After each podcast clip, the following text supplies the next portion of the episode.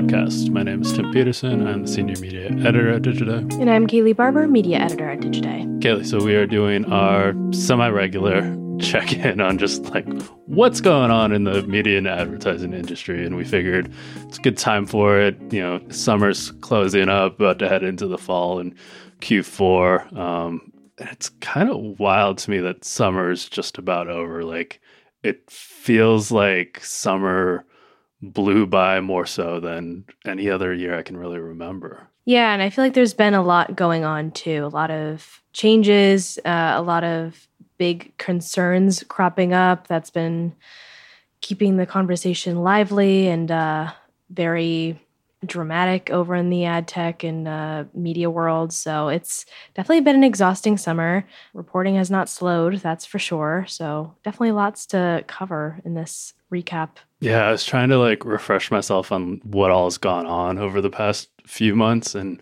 I was just like, Jesus, it's been like the summer of acronyms. Like, there's obviously all the A I stuff. There's the W G A and SAG-AFTRA strikes.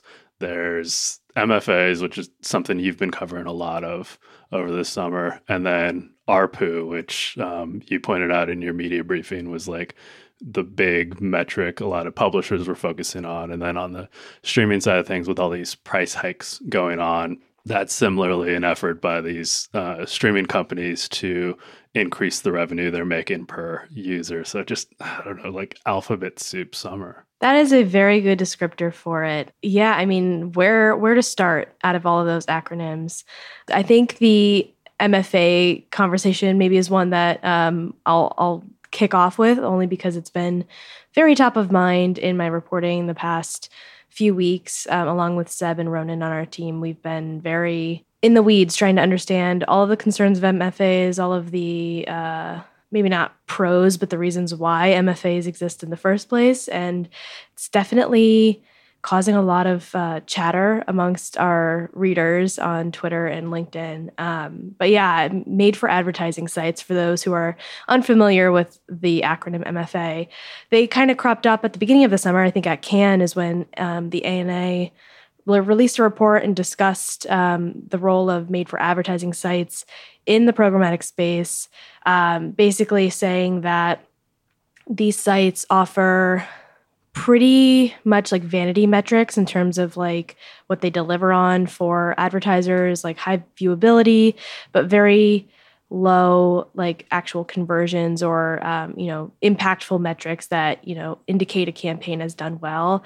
But for some marketers, like those viewability metrics are what they're most concerned about when it comes to their campaigns. So there's been this kind of process of not just like identifying made for advertising sites in the programmatic space, but also like trying to define them in the first place, because there is no set definition. And a lot of people feel like they know what they are. They know it when they see it kind of thing. They think like clickbait sites are, um, you know, the same as made for adver- advertising, but really like it's just about the ad experience. So if you have like a ton of like ad spots on a page, or like, you know, ad refresh is too quick, or um, you know, the there's a lot of video players on a site, and like, you know, a publisher decides to do that for one site and maybe not their others, like that's still considered made for advertising. Um, so there's this ongoing debate. It's been very extensive, um, and it, it seems like made for advertising is de- definitively bad, right? Like that is just like there's too many negatives to prove out the positives, but um, there's still a large group of marketers and maybe even publishers who depend on the traffic that comes from um, or that goes to made for advertising sites, and then possibly even like, you know, to other places. So yeah, it's been a very um, exciting summer when you're talking about M F As with ad tech and buyers and marketers and publishers, and definitely top of mind. Yeah. And so why is that something that's bubbled up all of a sudden? Because it feels like a lot of those sites there, the issues with them are issues that have been, you know, brought up and kind of tackled in the past, like running too many ads on a site, or um, sites maybe delivering on viewability but not on conversions. Like, you know, the too many ads on a site, there have been, you know, Google for, you know, one has cracked down on that in terms of, you know, search rankings. And I feel like there have been companies um, that take it into account when it comes to um, running ads on site or how sites get scored when it comes to ad performance. But then there's also like um, the performance marketing. It's, saying it's a trend isn't right, because I think it's more than a trend. But, you know, so many advertisers talking about measuring based on actual business results and, you know, the focus on attribution. It feels like a lot of that work would have weeded these out. So what's different about what's going on now? Yeah, so I think it's partially a scale problem, like with the inclusion or with the development of A I um, and how that's used in like a content production standpoint. There are so many more sites being created that are considered M F As than, I forget what the stat is from like NewsGuard, um, but it was something like every hour there's like a new site created, or maybe it's even more of that. I should probably look this up and, and have a, a proper stat for you. But the scale of M F A sites is growing at a much faster rate. And I think that has been um, occurring more so this summer than in the past. But you're right, there is a lot of effort to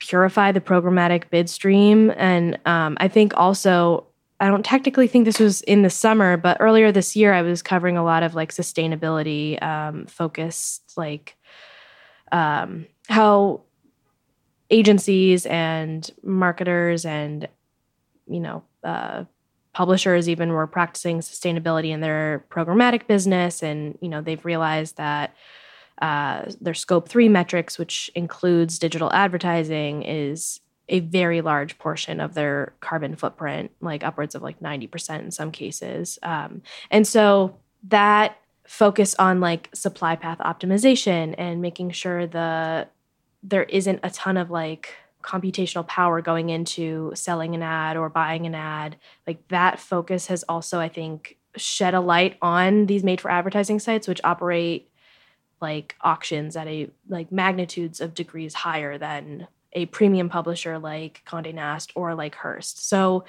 there's, I think, a few different things being looked at very closely in the programmatic space, and they've kind of all bubbled up into a way where like, all right, if we attack M F As or at least focus on that problem a little bit closely, then we could solve some of these other problems, like maybe improving C P Ms, reducing carbon emissions, um, you know, not having our ads show up on really, you know, less than ideal websites. Like all of these kind of issues that have been talked about in varying capacities over the past X amount of years, like I think they're all kind of congealing and maybe being able to be focused on in a more centralized way, if that makes sense. At least that's kind of what I'm sensing based on all this reporting kind of happening at the same time this mm-hmm. summer. The A I part of that is really interesting to me, because it feels like that's been something of a, I don't know that it's a flip that's switched this summer, because I think there have been a lot of concerns about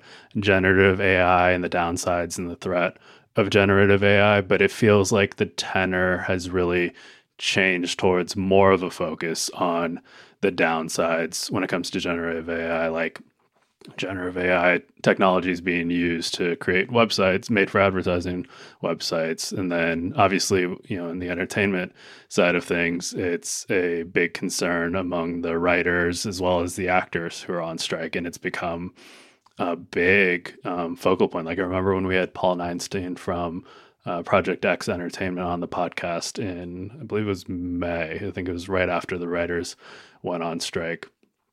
We talked a bit about how A I figures into the strikes and the negotiations, but I think, at least for my part, I underestimated how much of a factor A I was going to play into it. And it makes perfect sense because it's like a really big threat. But, you know, are you getting a similar feel that like A I is getting more of a second scrutiny look? I do and I don't, because it's interesting, like, let's, you know, talking to that, you know, strike slash like union lens for a second, like a lot of uh, publisher unions have been concerned about the role of A I and setting standards for the use of A I in a newsroom. And Sarah Guaglioli has done a great job on our team covering this, but there's it from the, from the, reporter standpoint, the people who create the content, I think there is scrutiny and there is concern that it's going to either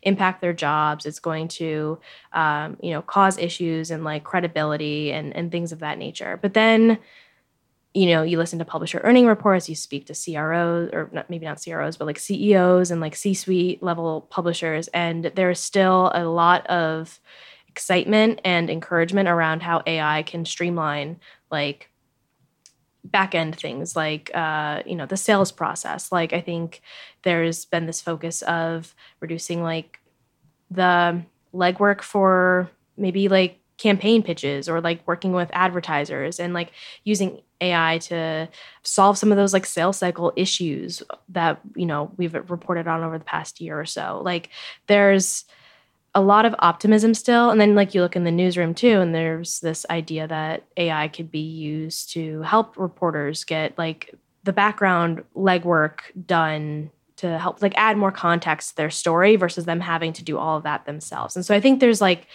this idea that like if used responsibly, A I could be very like beneficial to how publishers operate in a business standpoint, but relying on those ideal situations is not necessarily like a great thing to do either, because at least in my opinion there's the opportunity for like a lot of like errors to come into play or uh you know it's getting scrutiny, but I also think there's a lot of like opportunity being looked at from leadership to keep A I having a role in in media business. Yeah, so maybe like a better way to say it is it feels like there's a lot more work or activity around putting guardrails in place. But like Sarah Fisher in her newsletter for Axios, I think, you know, wrote about uh, how different news publishers are coming together to create standards or guidelines around how A I is implemented. And, you know, one thing, like I think Wired is one of them, one of the publishers named in there. And, you know, they talk about how they're not going to be using generative A I for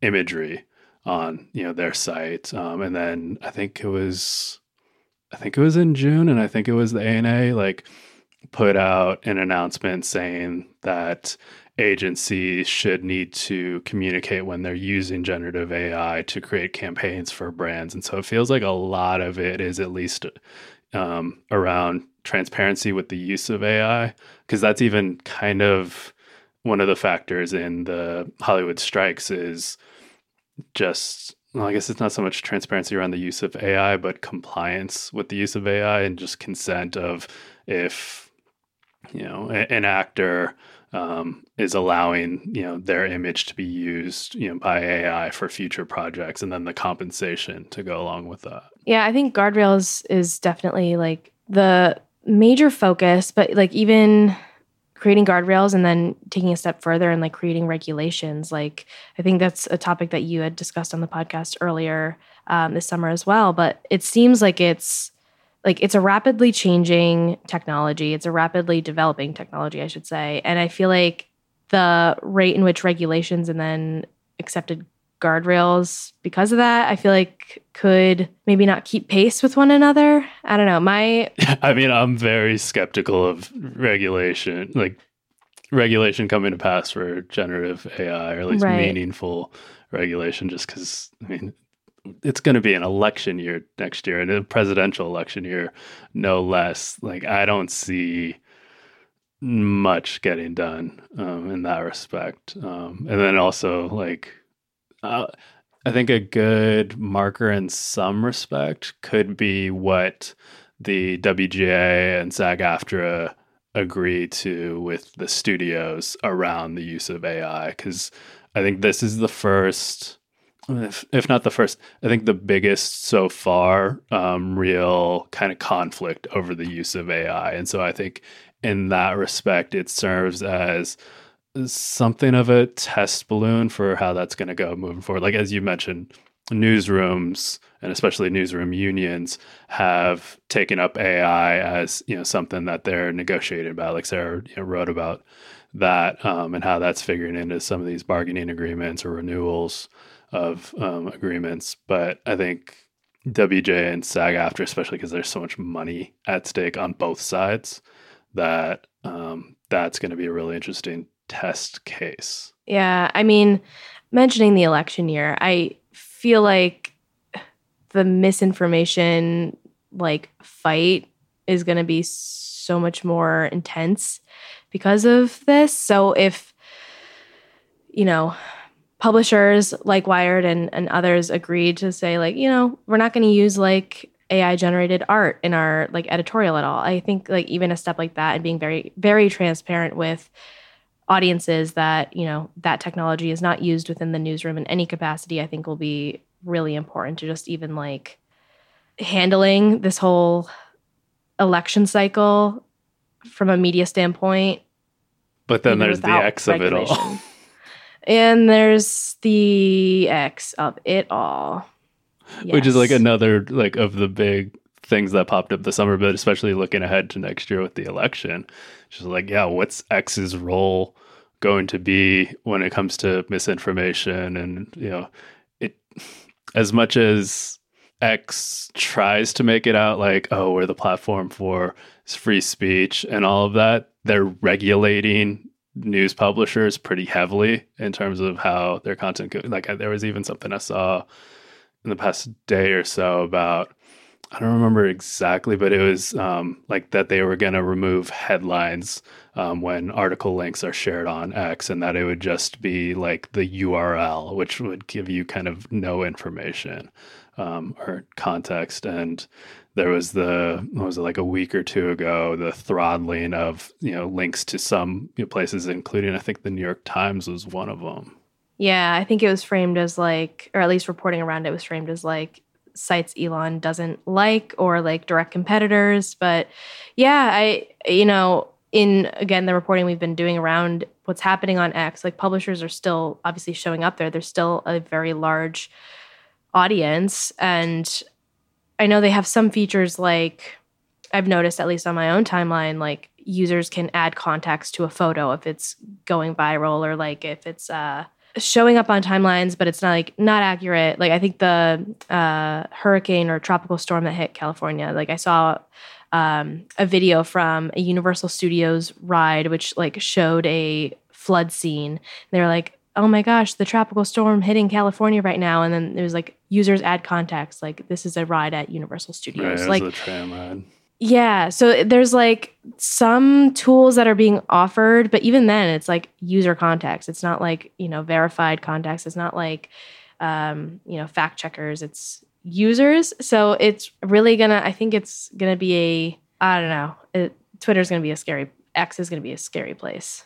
Yeah. And especially since, you know, Meta rolls out Threads, another big story of the summer, but Threads, I think uh, usage has dropped by eighty percent since its, you know, launch. So, and then also, you know, because Threads is part of Instagram technically, and Instagram head Adam Mosseri has, you know, said, eh, not really interested in news or politics content. So Threads doesn't seem like it's going to be the platform that could make X kind of skew more towards, you know, neutral territory or responsible territory, at least. Not yet, at least. Yeah. I mean, I talked to some news publishers at the beginning of the summer about, or around the launch of Threads, about how they're going to be viewing the platform for political content. And a lot of them did say that they're going to be taking at least a similar approach to how they approach Instagram. So like if their Instagram audiences are, you know, interested in political content or news content, they'll kind of take a similar approach on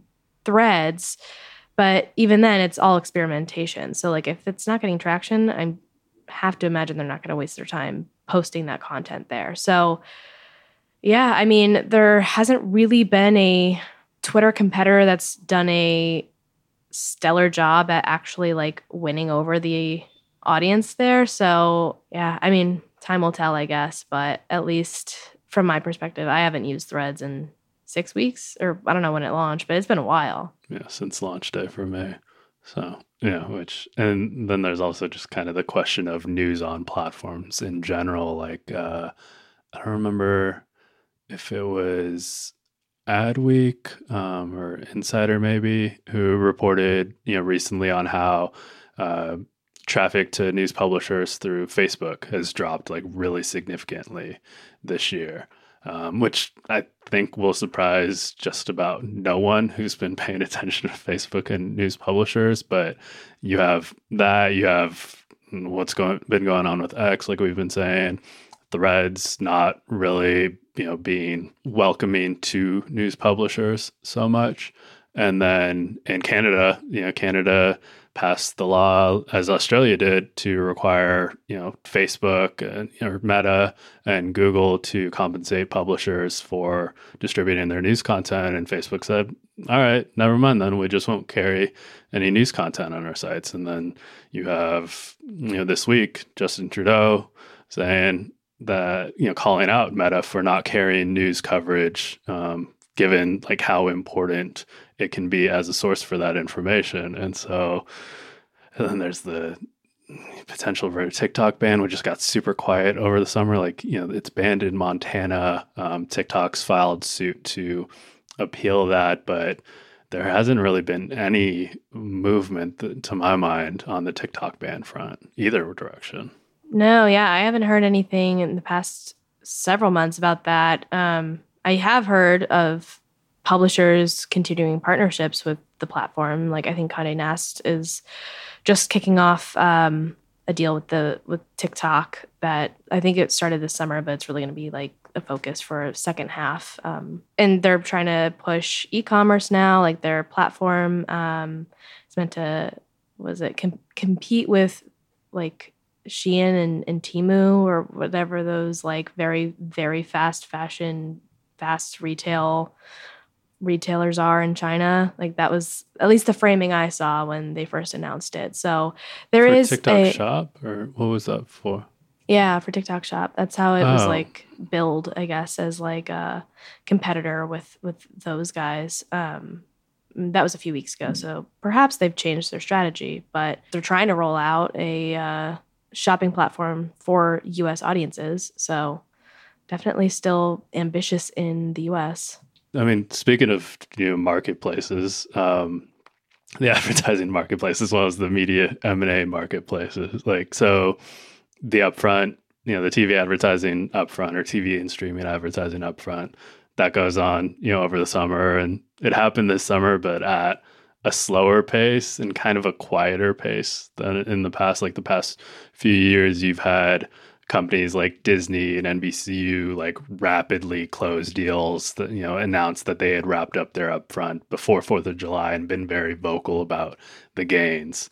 Everyone was super muted this year, in part because a lot of companies were down, or like Disney was flat um, in terms of the amount of ad dollars, you know, committed compared to last year, because there's still all the economic concerns. And, you know, not only the economic concerns, but then you have these Hollywood strikes, like we've been talking about, that have just like really called into question what shows are the networks and the streamers going to actually have, and how does that affect like advertisers' willingness to commit to anything other than live sports, really. Um, and then you've been covering the ad market. How's the ad market been doing? Yeah, so I've been talking to several publisher C R Os and like revenue kind of leads for the past few days, just to do a pulse check heading into the fall. Um, and from what I'm hearing, Q three and Q four are looking like they're going to be up from last year, which isn't necessarily too hard to do considering how bad the end of last year ended up being for a lot of publishers. But um, what I have heard is that the categories that are spending more is like luxury, beauty, um, C P G, retailer, travel is a really big category still. Like, and auto. Auto is like one that was called out by name um, by a conversation with Condé Nast earlier today, actually, that really focused on, they're just seeing a lot of promise there. The categories that aren't doing as well those are like tech and finance, which I don't think is surprising considering like what's been going on. Um, but even in those categories, there's, I think, the hope and expectation that, especially when you look at like consumer tech products, that spending will come back in Q four timeframe. So all this to say, from what I'm hearing, R F P volume is up, uh, ad dollars are up, and like channels like events are doing pretty well. Um, I think, you know, once we get into Q four, that's always a pretty hefty quarter for publishers. So I would expect to see even like commerce starting to come back too, um, whether that's tied to advertising or like completely separate, depends on the publisher. But I do think that from what I'm hearing so far, the ad market is looking promising. That said, subject to change, right? Like you never, you never know what's going to happen. There's um, knock on wood that it'll stay strong, but the economy, you know, is fickle. Right. Yeah. And then it'll be interesting to see what kind of knock-on effect that could have on like the M and A market, for example, because I think it was Lucas Shaw at Bloomberg who in his newsletter this week, you know, he wrote about how the M and A market has been awful, or the time right now is awful for media companies to do any kind of merger or acquisition. Um, and that one of the factors he cited is the state of the ad market. And I think there's probably, there seems to be a number of examples um, showing how weak the M and A market is. Like, you know, there's the Vice effectively fire sale post bankruptcy, um, Penn selling Barstool back to Dave Portnoy for a dollar and, and fifty percent of like future um, sale value. So there is that, but, um, and then, you know, Disney C E O Bob Iger saying, eh, maybe we sell off our T V networks, or you know, maybe we bring another investor on for Vice. And then you have Paramount, who's been trying to, reportedly trying to sell B E T, um, but just has not been willing to agree with Tyler Perry's, I think, the front runner to buy B E T, but they're not coming to, you know, agreement on what the price should be. And so Paramount last week said, all right, never mind, we're going to keep B E T for now. Um, but maybe if, you know, as you're indicating, if the ad market changes and gets a bit more positive, maybe we start seeing some more M and A and, and more M and A that doesn't feel so desperate, shall we yeah, say. Yeah, like dire. Yeah, I I agree. I think, you know, you look at publishers' earnings and like there are still a lot of areas in those businesses that are down.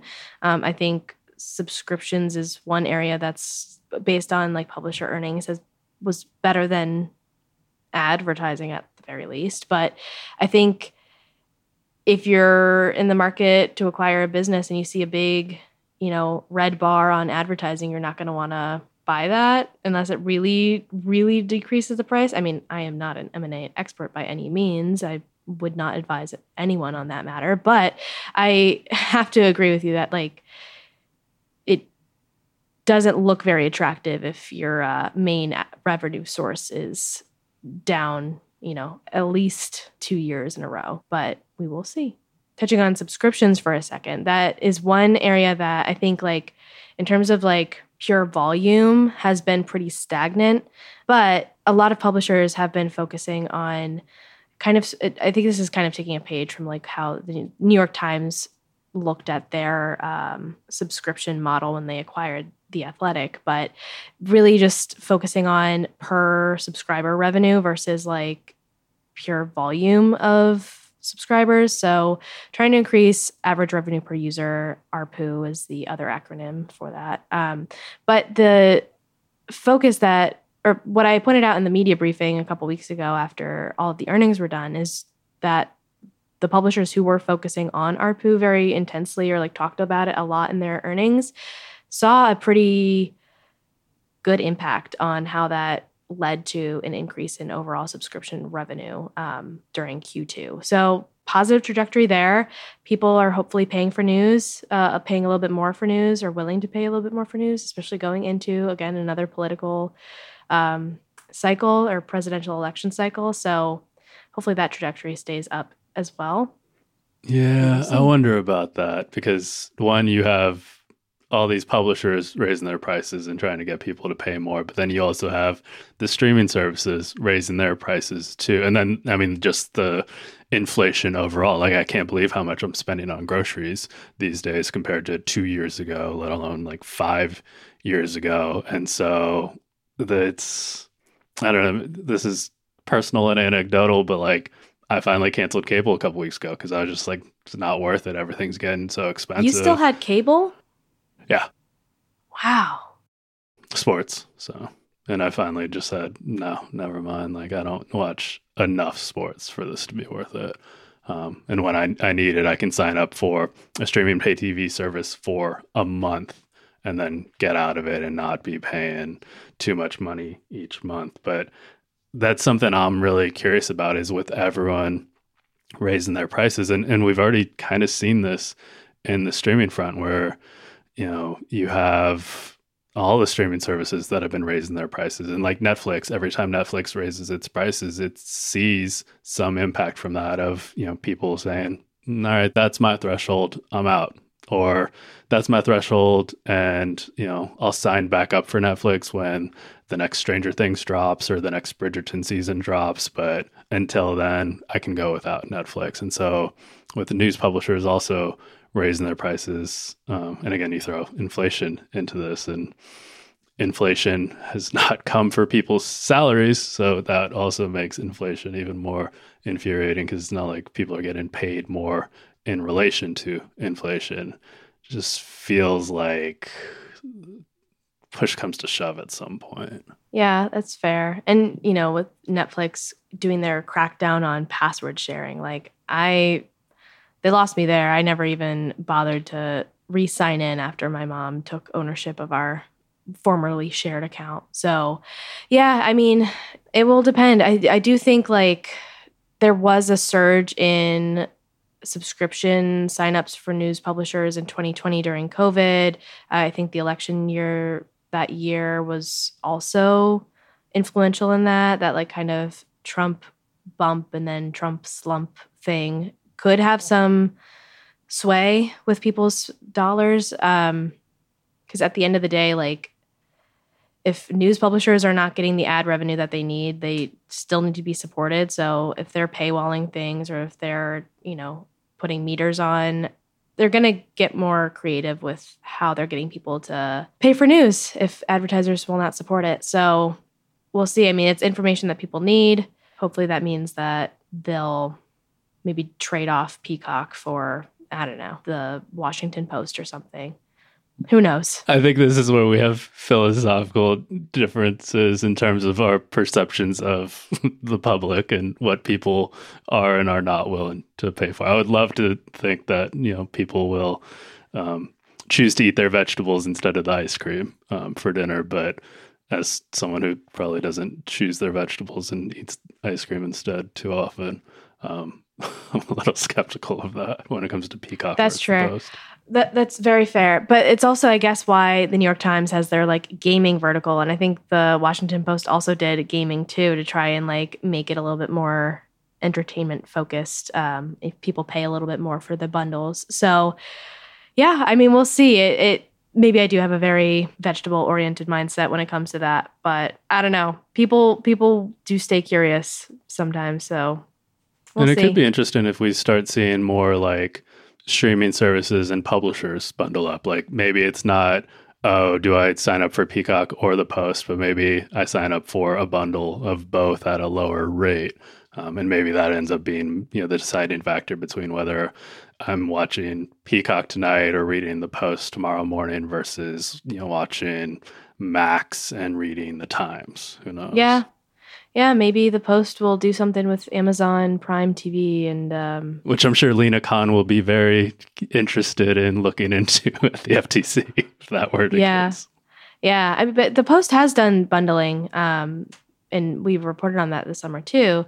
I, I think Verizon was one that they did recently, and it was like a they're they're definitely very curious about the the bundle strategy outside mm-hmm. of the walls of the Post. So I would not be surprised. Maybe that's the solution to the industry's ails at this yeah. moment.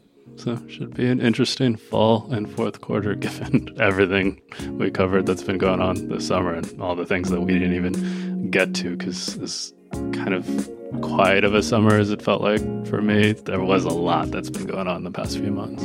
Yeah, and a lot, I agree, that's going to influence the back half this year. So lots to come, uh, both on the Digiday podcast and digiday dot com. So stay tuned, everyone. Yeah, thanks for listening, everyone.